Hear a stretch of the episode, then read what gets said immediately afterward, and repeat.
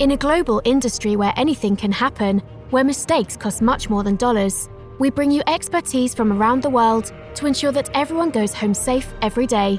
The internationally acclaimed Oil and Gas HSE podcast starts now with your host, Russell Stewart.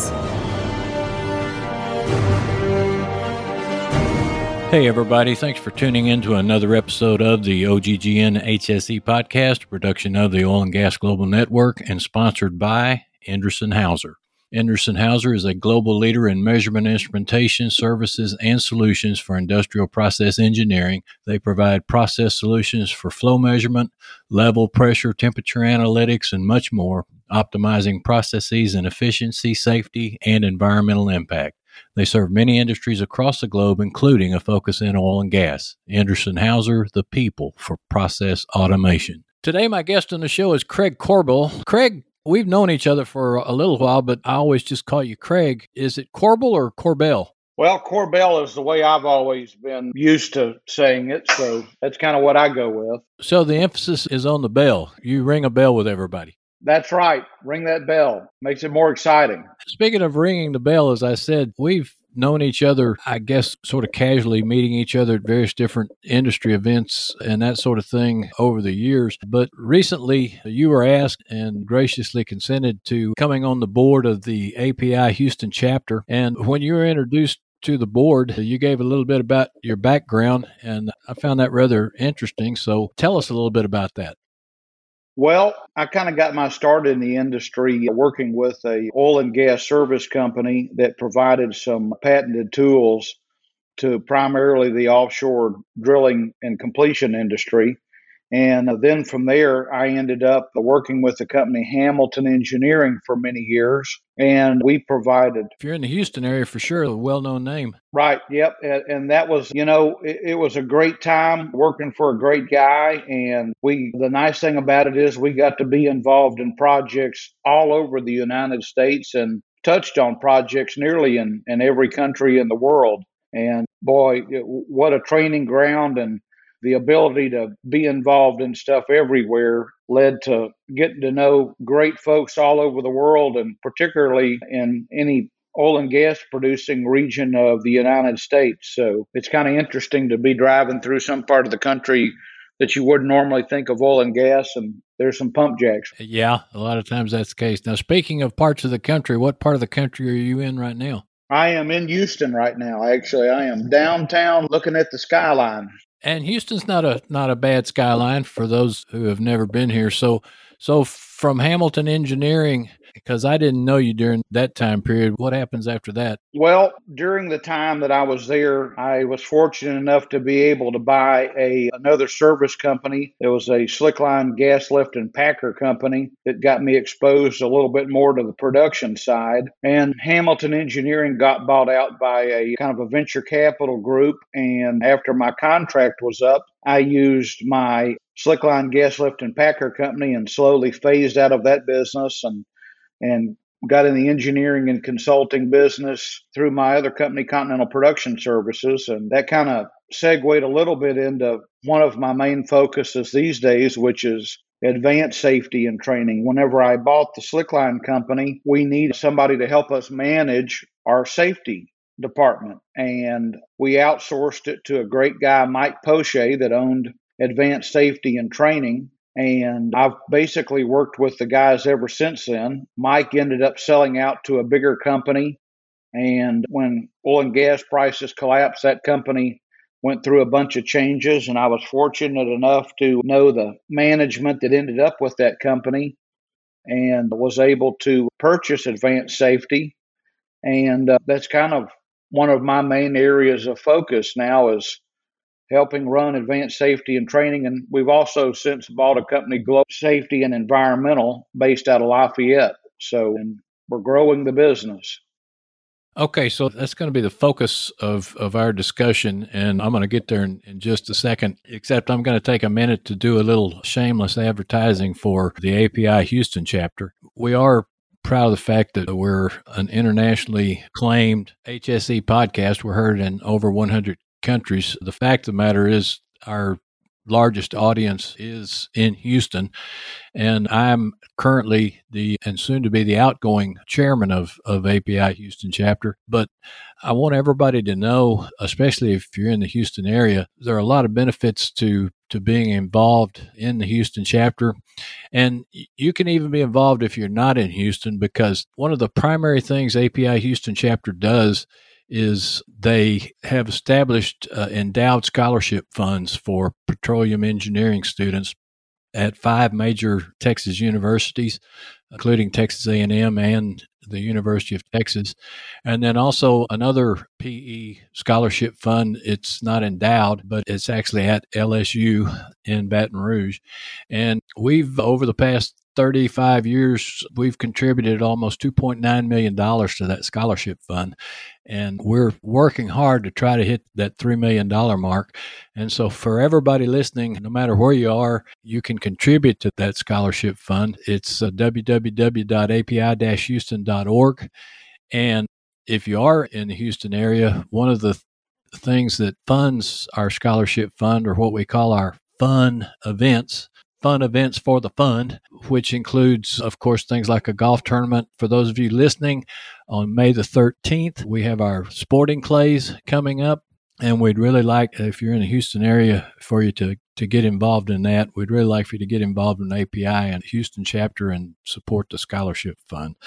Okay, so let's talk about advanced safety and training. Well, I'll back you up on the API and the API Houston. It's, you know, I've been attending their meetings and participating in some of their events for years. And it has always been a, a great group of people and and I'm glad to be associated with it and looking forward to helping promote it and help keep it relevant and hopefully looking forward to the next year's group of uh, speakers and some interesting topics and I know talking to the folks in our little board meeting the other day I'm really excited about some of our potential speakers that may be coming and some new technologies and things like that that the, the industry is expanding in. It's kind of cool where it's going, right? It definitely is. And you, everybody can keep track of that again by going to that website, and we'll put that website in today's show notes. So let's talk about advanced safety and training. Exactly what is that, Craig?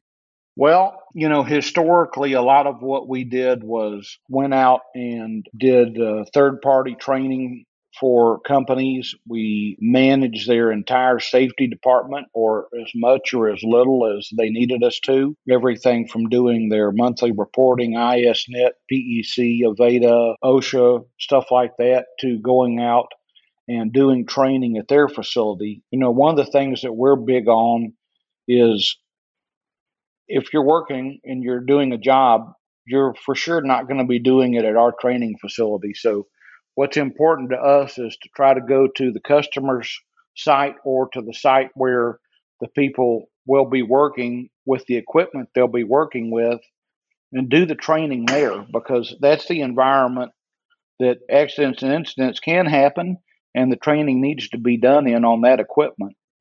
So, that's one of the things that's very important to us is we go to the customer. We don't have the customer come to us.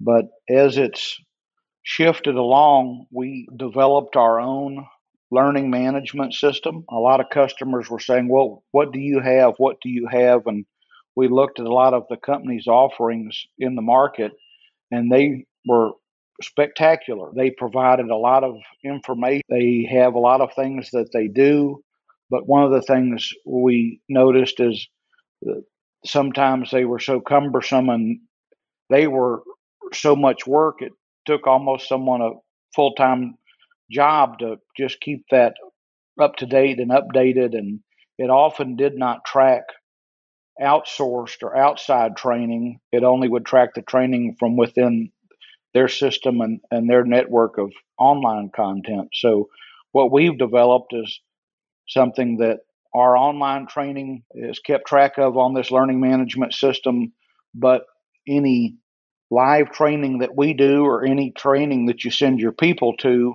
all that information can be inputted and can be tracked in our system.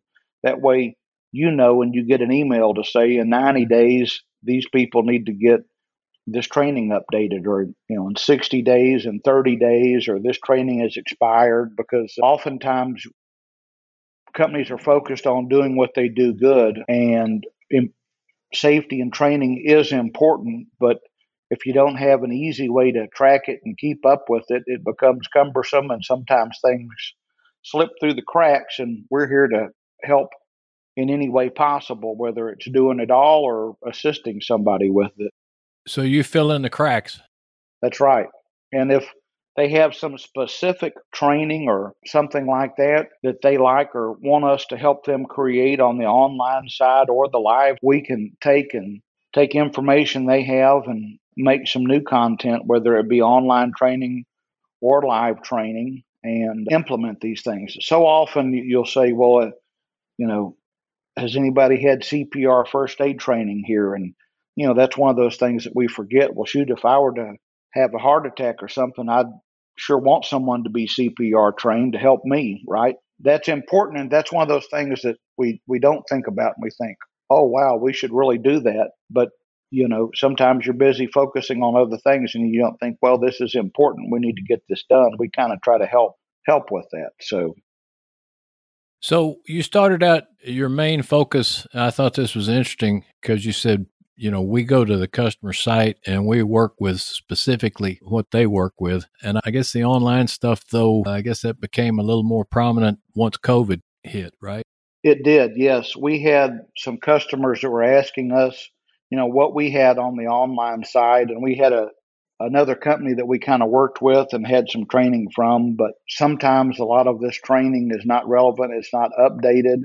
And particularly during COVID, everything was on lockdown. And we really use that time to develop. I think we've developed 150 courses. We have another 150 in development right now with the idea that we know we'll end up in the thousands somewhere. But it's, you know, it's important to educate people on the right way to do things so take me through this one of these online courses so I can do that while I'm out on the rig or I'm out on a project or I'm out in the plant right. or Yep. And you can do it you can do it before you go to the job, you can do it while you're out there on the job. It is mobile phone accessible, it is laptop accessible, pretty much anything.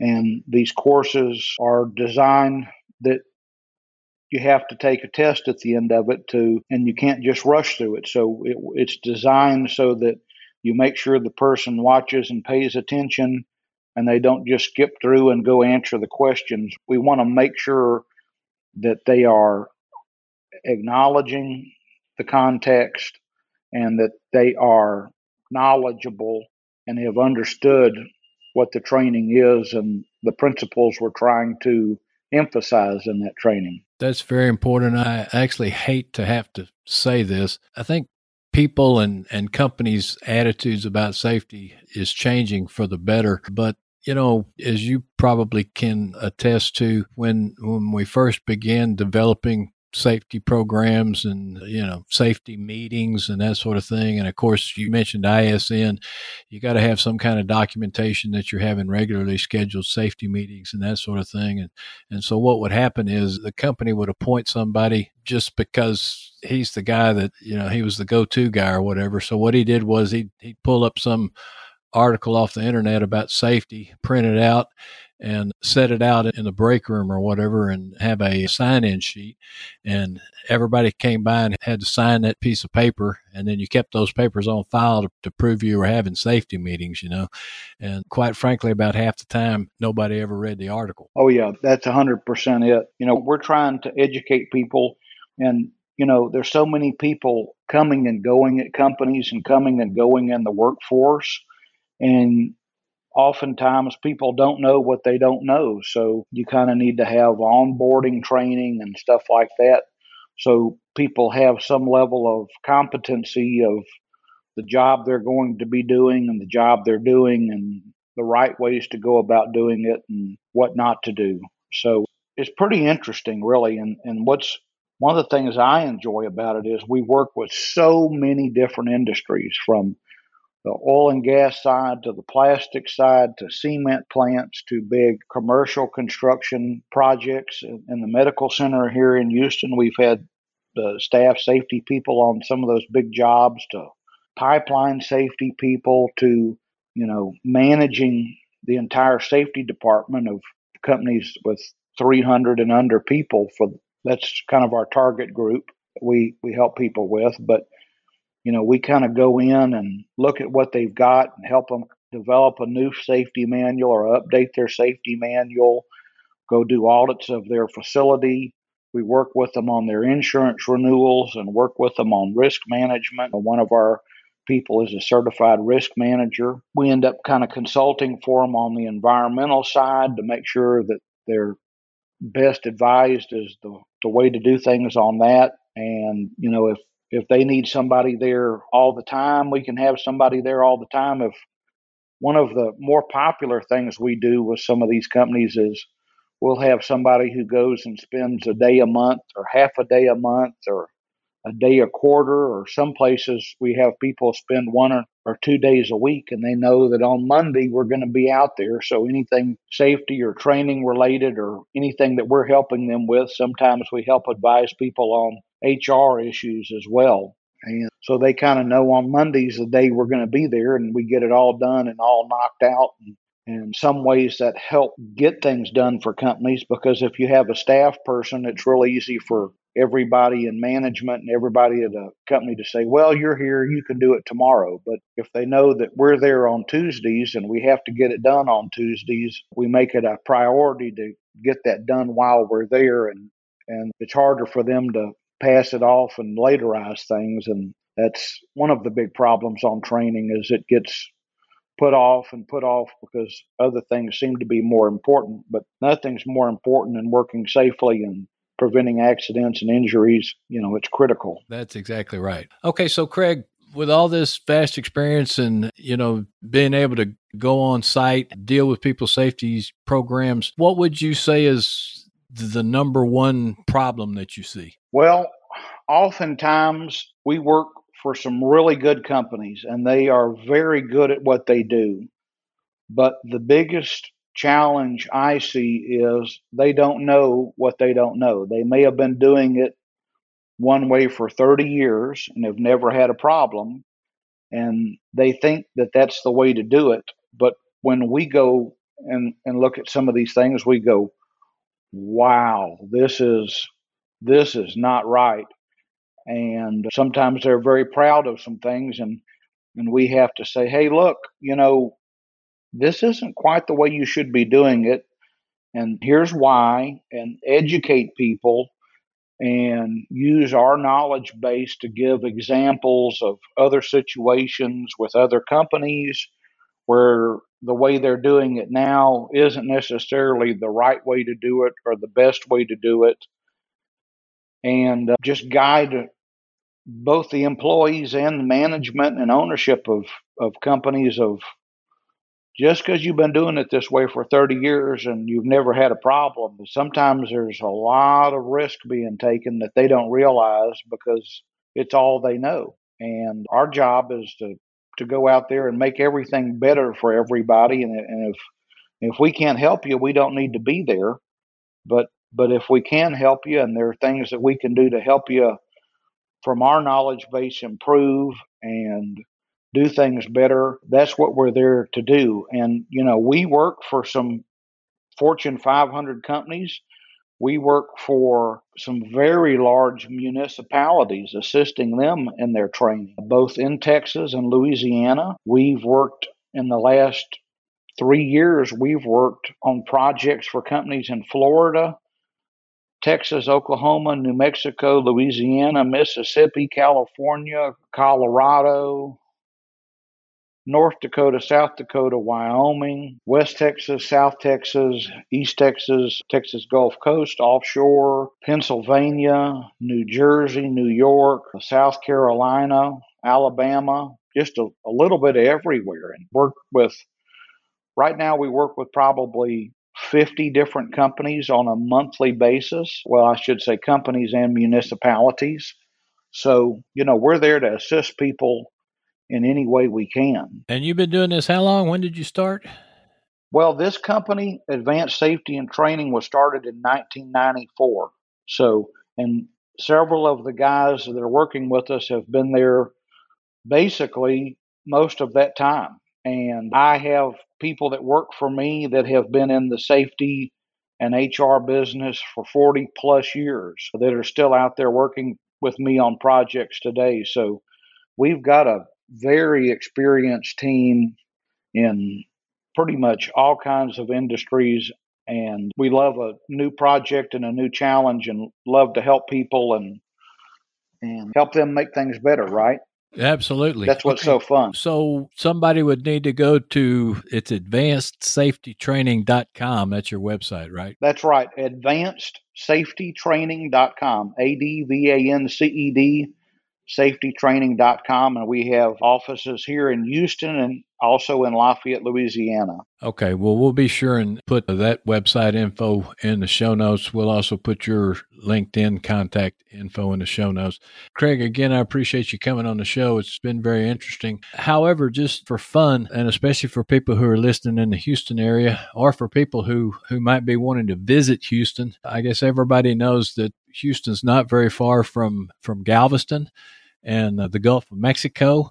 And you got a little bit going on in the in the Gulf of Mexico and at Galveston, is that right? I do. I don't let any grass grow under my feet. I now have several businesses in Galveston. One of the more popular ones is I own the Baywatch Dolphin Tours that's at 21st and Harborside in Galveston. They're at, at Pier 21 Marina. And we are the actually the number one guided tour in Galveston.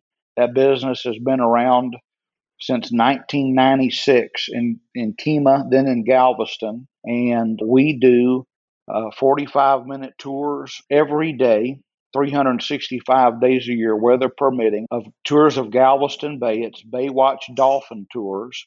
And we talk about the history of Galveston, the pirate Jean Lafitte, the 1900 storm. And we also entertain folks and show them the Elissa and the Seaport Museum and Seawolf Park and the old concrete ship that sank out there in the channel.